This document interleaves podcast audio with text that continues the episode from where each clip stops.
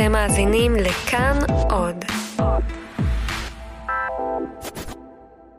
יש לי דילמה. בבקשה. השעה שש בערב ואת יוצאת מהמשרד, כי אני לא מרגישה טוב? נגיד שזה יום רגוע. תזרמי איתי שנייה. השעה שש בערב ויצאת מהמשרד, יש לך שתי אפשרויות, ספורט או דרינק עם חברות. מה, זה מדע בדיוני? מי מהחברות שלי פנויה לדרינק בשש בערב לדעתך? האמת שזאת סוגיה אמיתית לחלוטין מתוך הספר "מה נשים צרפתיות יודעות" מאת דברה אוליביה, שהוא ספר אמיתי לגמרי, אחד מעשרות הספרים שנכתבו בניסיון לשווק את השיק והקוקטיות הצרפתית. מה, כמו למה נשים צרפתיות לא משמינות? ספר שהיה צריך לסכם במילה סיגריות. כן, העולם מוצף בספרים ובמאמרים שרוכבים על הדימוי של הצרפתים, ובעיקר הצרפתיות, כנשים המוצלחות בעולם. אבל יש דברים מעוררי קנאה אחרים שבאים לצרפתים בטבעיות ולא מפורטים בשום ספר עצות.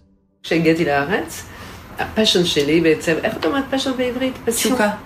תשוקה. תשוקה. תשוקה זה לא désir? זה לא... אה, העברית וגם היא מאוד. חסכונית. כן, בדיוק, אה? מאוד חסכוני. זאת רוזלין דרעי, וה passion או התשוקה שלה הם ספרות. מאז שהייתה ילדה קטנה, העולם שלה עשוי מאמיל זולה, מפלובר, מפרוסט. בשנת 73, במהלך מלחמת יום כיפור, היא פיתחה תשוקה חדשה, ציונות. אז ברגע שהיא יכלה, היא עלתה לישראל. וכאן היא נתקלה בבעיה. כי רציתי להיות חוקרת. פרופסור לספרות, זאת אומרת, זה היה נורא טבעי כזה, זאת אומרת. אבל כשהגעתי לפה, אמרתי, מה ישראל צריך?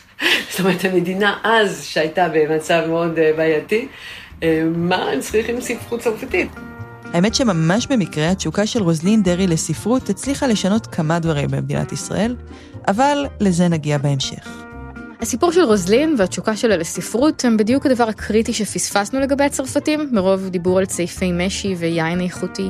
הם אוהבים עמוקות בתרבות שלהם, והם גם עושים ממנה המון המון כסף.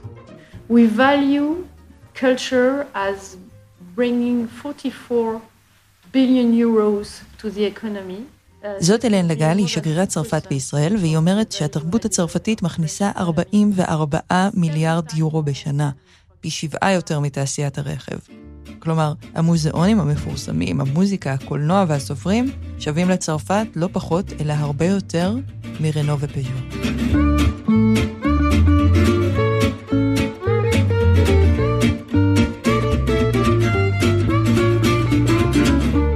שלום, אתם על חיות כיס, אני צליל אברהם. ואני דנה פרנק, והיום נדבר על אחד הענפים הכי מכניסים של צרפת, הכלכלה השישית בגודלה בעולם. ספרות, מוזיקה, קולנוע, תיאטרון, שהשם ירחם. ויש פה משהו מבלבל, כי ברוב המקומות בעולם המילים תרבות וכסף הן כמו שמן ומים. אף אחד לא מצפה מהתרבות להכניס כסף, התרבות היא תמיד קבצנית. בישראל אנחנו בכלל לא מודדים את זה, אין לנו שום דרך להעריך כמה כסף התרבות העברית המוצלחת מכניסה לנו. אבל בצרפת תרבות היא עסק משגשג. רק מבחינת תעסוקה, 2.5% מאוכלוסיית צרפת, 620 אלף בני אדם, עובדים באופן ישיר בתרבות. וכמות דומה של אנשים עובדים בגופי תרבות אך בתפקידים שאינם יצירתיים. כלומר, למעלה ממיליון ומאתיים אלף צרפתים תלויים ישירות בתרבות כדי לחיות. ואגב, לא כולם צרפתים במקור. בישראל לא עשיתי תיאטרון, עשיתי תאורה, אבל הייתה תקופה שעבדתי באופרה, וליד זה עבדתי במסעד, בבר. זאת רות רוזנטל, היא מוזיקאית ויוצרת תיאטרון, בוגרת בית הספר לתיאטרון חזותי בירושלים. פה בצרפת, נגיד, אם אתה שואל מפעיל התאורה באופרה דה בסטי, אם הוא יעבוד בבר זה כאילו מגוחך, זה כאילו משהו שאתה בכלל יכול לדמיין. לרות יש בן זוג צרפתי, ואחרי שנים שהם חיו על הקו בין ישראל, ניו יורק ופריז, הם החליטו להתיישב בפריז. השיקולים, איך לומר, היו קרים לגמרי. אתם גרים בפריז? לא לתמיד. את לא אוהבת את פריז? אני מנסה לא. להבין. לא כל כך. זה עיר אפורה ומבאסת. היא מאוד יפה, היא מאוד יפה. אבל היא פחות מגניבה מתל אביב. הסיבה שהם מתגוררים בעיר האפורה והמבאסת היא מעמד אמן. אינטרמדיאן דו ספקטל. מה מה? בתרגום מאוד חופשי, עובדי מופע זמניים. רות והבן זוג שלה ועוד כמה עשרות אלפי אנשים מוכרים בידי המדינה כאומנים, ואפילו מקבלים ממנה תנאים ממש טובים כדי לעסוק באומנות. זה עובד ככה. אם את עובדת בתעשיית המסך או הבמה, מוזיקאית, קוריאוגרפית, שחקנית, את צריכה לעבוד 52 ימים במשך עשרה חודשים, כדי לקבל השלמת הכנסה במשך שנה. רגע, רגע, רגע, עובדים 52 ימים במשך שנה? 52 ימים במשך עשרה חודשים, כן. אני עובדת 52 ימים במשך עשרה חודשים, ואז עוד שנה אחרי זה אני לא עובדת בכלל? כן, אבל תחשבי על זה שאם את מוזיקאית נגיד, להגיע למצב שאת מופיעה 52 פעמים בעשרה חודשים, זה לא מובן מאליו. זה יותר מהופעה בשבוע. זה קצת דומה למס, אוקיי? חלק מהשכר שלך על הימים שאת עובדת עובר לקופה של האומנים. ואם את עוברת את הרף של 52 ימי עבודה, תקבלי אותו כהשלמת הכנסה. אגב, כל האומנים בצרפת לוקחים חלק במאגר הזה. כשאני אומרת השלמת הכנסה זה משהו שאתה יכול לחיות ממנו בעצם. זה גם קשור לכמה הרווחת בעצם, כי נגיד מה שאני, השלמת הכנסה שאני מקבלת אינה שווה להשלמת ההכנסה שג'ראר דפרדיה מקבל, שהוא דרך אגב לא מקבל, כי הוא, יש כאילו אה, גם אה, תקרה. אם תרוויח יותר מדי אתה לא תקבל את זה, אבל... אה, אז נגיד ג'ראר דפרדיה לא, אבל זה נסה פרזי. העובדה שאנשים כמו רות מהגרים לפריז במיוחד כדי ליצור שם בגלל ההשקעה הממשלתית, זה קצת כמו שמדינות מסוימות נותנות הטבות מס לחברות הייטק, ואז הן באות לפתח שם. רגע, אבל המדינה לא מחלקת כסף לאומנים מרצונה הטוב. זה כסף שנכנס מקופה שמורכבת מכסף שאומנים אחרים מרוויחים. זאת אומרת, כסף שמגיע מאומנות הולך לאומנות. נכון מאוד. ואת מנסה להגיד לי שמה שעובד עם גוגל באירלנד עובד לצרפתים עם תיאטרון פרינג'? זאת אומרת, 44 מיליארד יורו בשנה, זה מהיפסטרים שמהגרים למקום שאפשר ליצור בו? לא, מעמד האומן ויבוא הכישרונות הם לא יותר משני ברגים קטנים במפעל המאוד משומן של התרבות הצרפתית, שבראשו עומד משרד התרבות הצרפתי הכל יכול. הממשלה היא המפיקה מספר אחת של אירועי תרבות ואומנות. יותר מאחוז אחד מהתקציב מושקע ישירות בתרבות, וכל המפעל המטורף הזה התחיל בגלל סיבה ממש בנאלית. תסכול. אולי המילה תסכול היא קצת חריפה, אבל בכל זאת תסכול מהדומיננטיות של התרבות האנגלוסקסית, או לפחות של השפה האנגלית. אה, בעצם זה צפרדע שהם מעולם לא בלעו, שמתקשה לבלוע כבר 200 כן. אה, שנה. זה דוקטור עמנואל נבון, הוא חוקר יחסים בינלאומיים מהחוג למדעי המדינה באוניברסיטת תל אביב. לפי דוקטור נבון, האובססיה הצרפתית לתרבות ולשפה שלהם קיימת כבר 400 שנה, אבל היא הפכה למשימה לאומית במאה ה-19. אחרי ההפסד של נפוליאון בונפרט מול הבריטים ב-1815, אז צרפת איבדה את המעמד שלה כמעצמה הדומיננטית באירופה ובעולם אה, לטובת אה, בריטניה. אה, הם תמיד בעצם ראו בהפסד מול בריטניה ב-1815 ואובדן עמדת הבכורה הזאת כאתגר לאומי כדי לשמר את העוצמה הרכה הצרפתית. עוצמה רכה. אני יודעת כמו מה זה נשמע, אבל לא, מדובר במושג ממדעי המדינה שטבע ג'וזף ניי בספר בעל אותו שם משנת 2004. הרעיון של ניי הוא כזה, עוצמה צבאית, טוב ויפה, יכולת כלכלית, נפלא ונהדר, אבל מדינות לא נבחנות רק בהשפעה של הכוח הישיר שלהן, הן צריכות גם עוצמה רכה, שאותה משיגים דרך תרבות, שפה, מנהגים. השקעה בתרבות התחילה בתור ריאקציה לתרבות האמריקאית ולשפה האנגלית, שדחקה את הצרפתית ממעמדה כלינגואה פרנקה, שפה מדוברת לצורכי מסחר ודיפלומטיה בעולם. אבל במאה ה-20 היא התחילה לשאת פירות, והפירות האלה הם העוצמה הרכה.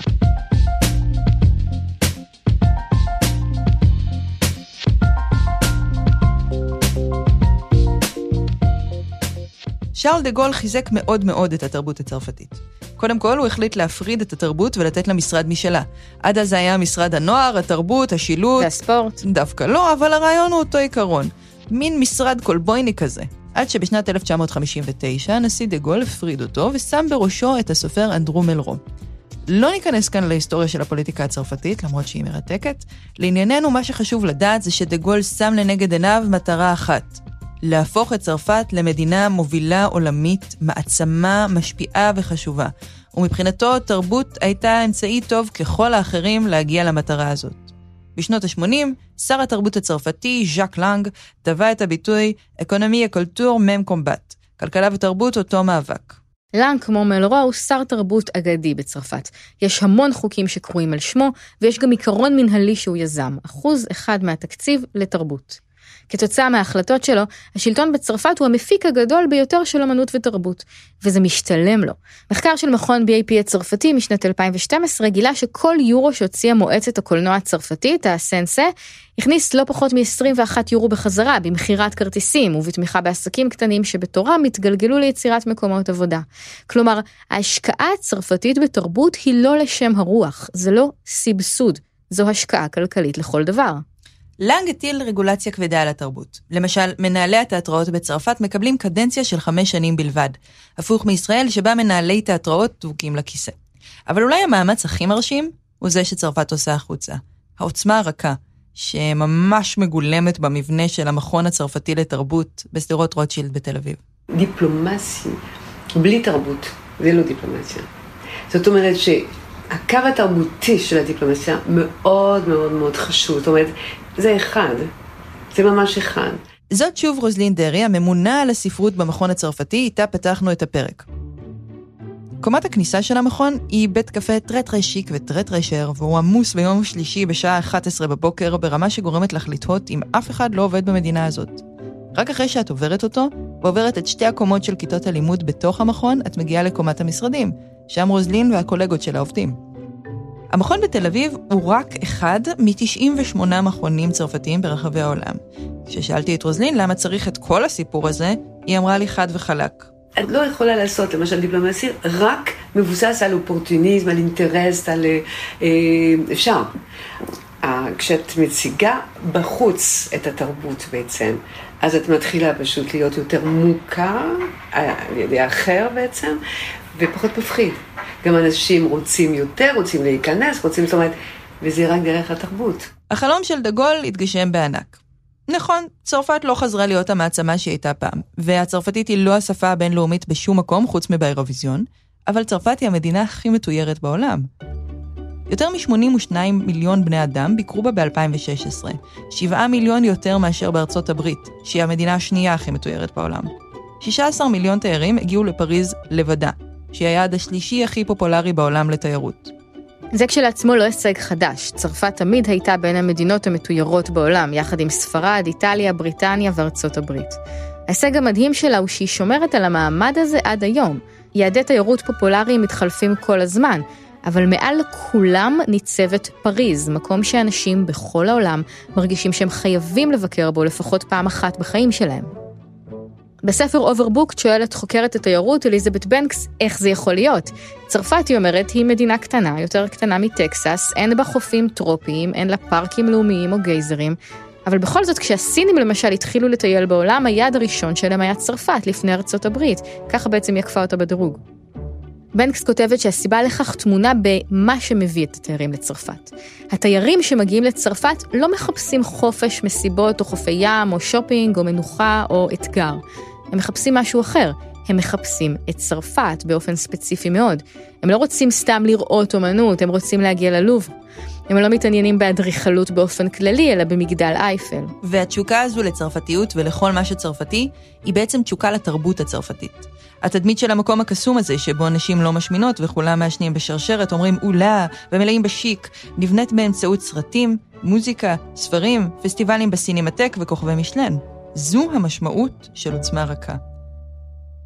כשני אחוזים מהתמ"ג של צרפת מגיעים ישירות מתרבות, אבל לידם אפשר להניח עוד שבעה אחוזים שמגיעים מהתיירות. וממשלת צרפת יודעת את זה היטב. אבל ברשותך, בואי נחזור לרוזלין. היא הראשונה למלא את תפקיד האחראי על הספרות במכון הצרפתי בתל אביב, ובניגוד לקולגות שלה במדינות אחרות, היא עושה את זה כבר 20 שנה. עד שיום אחד נפל האסימון. בגלל שנולדתי בצרפת, לא, לא הבנתי שיש הבדל ענקית. Mm-hmm. בשבילי כל מדינות זה היה כמו צרפת, זאת אומרת, לא שמתי לב לזה. וזה היה אסימון מאוד מאוד כואב. ואז עשיתי סיבוב, כמו שאני עושה כל uh, כמה חודשים, אצל המולים ולראות מה המצב, מה אתם עושים עכשיו, ופתאום גיליתי משהו, זה באמת ככה שזה התחיל, זה ממש אתה, בדיוק את זה, שהספרים שאנחנו עוזרים, או שמוציאים מתרגום מצרפתית אפילו בלי תמיכה, לא רואים אותם בחנויות הספרים. מה שרוזלין גילתה בעצם הוא מה שיודעים כל אנשי ענף הספרים בישראל. כשאתה נכנס לחנות ספרים בארץ, אתה בדרך כלל תראה מיד שולחן ועליו מעט מאוד ספרים. ואלה יהיו הספרים שרשתות הספרים דוחפות, אלה שיש להם סיכוי להיות רבי מכר. ספרים אחרים יהיו על המדפים, ויעלמו גם משם מהר מאוד אם הם לא ימכרו מספיק. למעשה תוך שלושה חודשים כבר אפשר יהיה להשיג אותם רק בהזמנה מיוחדת מהמחסן. עד אז, במסגרת התפקיד של רוזלין, היא עסקה בקידום הספרות הצרפתית. אבל אז היא הבינה שזה לא משנה כמה נהדרים הספרים שהיא מממנת את התרגום שלהם, אם הם לא מגיעים לקוראים בסוף. היא החליטה לנסות לגייר את חוק המחיר הקבוע על שם ז'אק לנג, שר התרבות עליו דיברנו קודם, שאומר בקצרה שהמו"ל צריך להדפיס מחיר על גבי כריכת הספר, ואסור לחנויות לשנות את המחיר במשך שנתיים מהרגע שהספר יוצא לאור. אנחנו מכירים את החוק הזה בשם חוק הספרים הצרפתי. יש לחוק הזה הרבה מטרות, בין היתר הוא מגן על הסופרים, כי השכר שהם מקבלים הוא אחוז ממחיר הספר. אבל החוק מגן גם על הוצאות הספרים. הוא מפחית את הלחץ עליהן למכור עוד ועוד רבי מכר במחיר נמוך, ונותן יותר סיכוי לספרות איכותית להישאר על המדפים. היה ימים שחשבתי באמת שאני ממש כמו דון קיחות, למה? פשוט לא הבינו אותי. אז היו מאוד חמודים, הם אמרו, כן, רוזלן חמודה, אבל צרפת זה לא ישראל, זאת אומרת, זה לא... ככה זה התחיל, באמת. במשך עשר שנים, עשר, רוזנין עבדה בהבאת חוק לנג לארץ הקודש. היא תרגמה אותו לעברית. היא הביאה לארץ יועצים למולות מצרפת. היא עשתה לו לובינג. ולאט לאט זה תפס. ביולי 2013 החוק עבר, ונכנס לתוקף בפברואר 2014. לקצת יותר משנה. כי אחרי שנה שבמהלכה כל אחד מהצדדים המעורבים מתמרמר על החוק הזה, הוא בוטל. בהתחלה רק מגבלת המחיר הוסרה, אחר כך חלקים נוספים ממנו, וממש בחודש שעבר הודיעה שרת התרבות מירי רגב כי תבטל אותו לחלוטין. באופן מפתיע, זה לא גרם לרוזלין לאבד את האופטימיות שלה. הכל אפשרי. הכל אפשרי. ברגע שיש אחת שיש לו בעצם את הרצון הזה, שחשוב לו לתת לתרבות, זאת אומרת, להשקיע בתרבות הישראלית ולילדים שלנו בעצם. כן. ברגע שיש את הרצון הזה, אז הכל פתוח. ואני נורא מאמינה בזה. אגב, חוק הספרים הצרפתי הוא רק דוגמה אחת. הצרפתים מכילים רגולציה כבדה שבכבדות על כל ענפי התרבות שלהם, על הקולנוע, על הטלוויזיה, על הרדיו. בגלל המאמצים של רוזלין, חוק הספרים הפך למקרה מבחן של השאלה האם אפשר לייבא את המדיניות הזאת לארץ.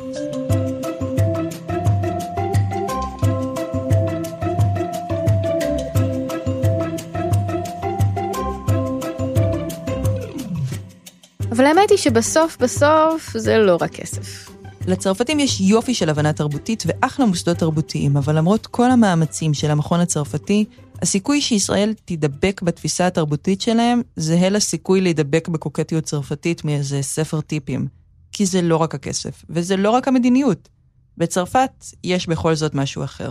בצרפת זה מאוד קשור לתרבות, לדפוסי החשיבה, דפוסי ההתנהגות, הלבוש, האכילה אפילו. כל הדברים האלו שהופך לבן אדם לצרפתי. זה שוב דוקטור עמנואל נבון, והוא מדבר על הדברים מהם בונים זהות לאומית. כאשר בן אדם מקבל אזרחות צרפתית, אז הם גם מצפים ממנו להצטרף uh, למועדון מבחינת uh, הקודים התרבותיים, ולכן הם מאוד מדגישים את העניין הזה של מה שהם קוראים לאיציטה, שזה לא בדיוק חילון, זה גם uh, הזדהות עם המדינה, עם התרבות, עם הקודים התרבותיים, שבן אדם שמצטרף למועדון מבחינת uh, אזרחות, uh, מצופה גם ממנו להפנים את הקודים התרבותיים האלו. לאיסטה, החילוניות, היא אחד העקרונות החשובים בחוקה הצרפתית. בפשטות אפשר לראות בה החלטה על הפרדת דת ומדינה, אבל כמו שדוקטור נבון אומר, זה קצת יותר מורכב מזה. אפשר להגיד שבמקום שבו אנחנו שמים את ספר הספרים, והבריטים שמים את המלוכה, הצרפתים שמים את מולייר, את פסטיבל כאן ואת כנל פלאס. הקודים התרבותיים האלה הם הדבק שסביבו האומה אמורה להתלכד. זאת הסיבה שבצרפת בוגרי תיכון מקבלים מהמדינה 500 יורו, להשקיע רק במוצרי תרבות, בספרים, בכרטיסי תיאטרון, במוזיקה. זאת גם הסיבה שבמאה ה-19 המדינה הצרפתית קנתה מלואי דגר את הזכויות לטכניקת הצילום הראשונה אי פעם, הדיגרוטיפ, והעניקה אותן במתנה לעולם. אפשר להשוות את התפקיד של התרבות בצרפת לתפקיד של הצבא בישראל. התרבות היא חלק מהלאומיות. לקרוא ספרים או ללכת לקולנוע זה מעשה פטריוטי. הוא לא מנוגד לאתוס החברתי, הוא הרמוני לו לגמרי.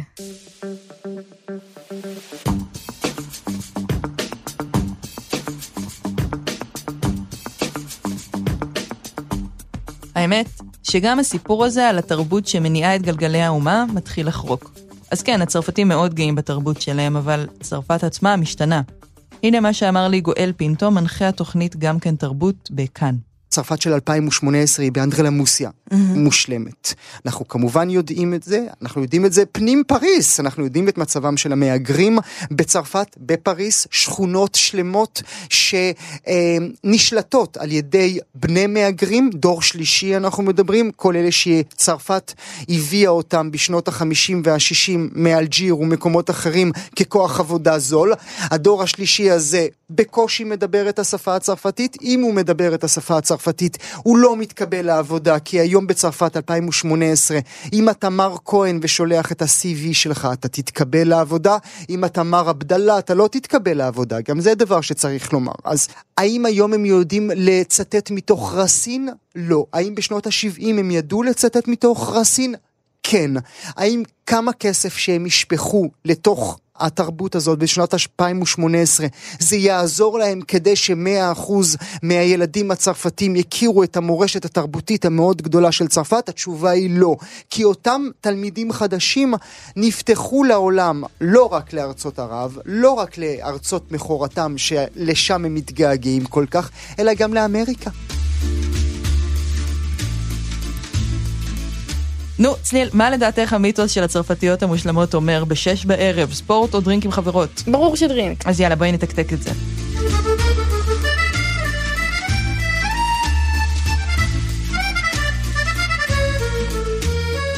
עד כאן חיות כיס לשבוע זה. תודה לדנה פרנק. תודה לך, צליל אברהם. תודה לעורך הסאונד אסף רפפורט, וכמובן לעורך שלנו, רום אטיק. תודה לשי סומק, לאבישי כהנא ולעידו שקד שיעצו לי במהלך הפרק וחלקו מניסיונם. עכשיו אפשר לשים איזה שנסון? סקלר.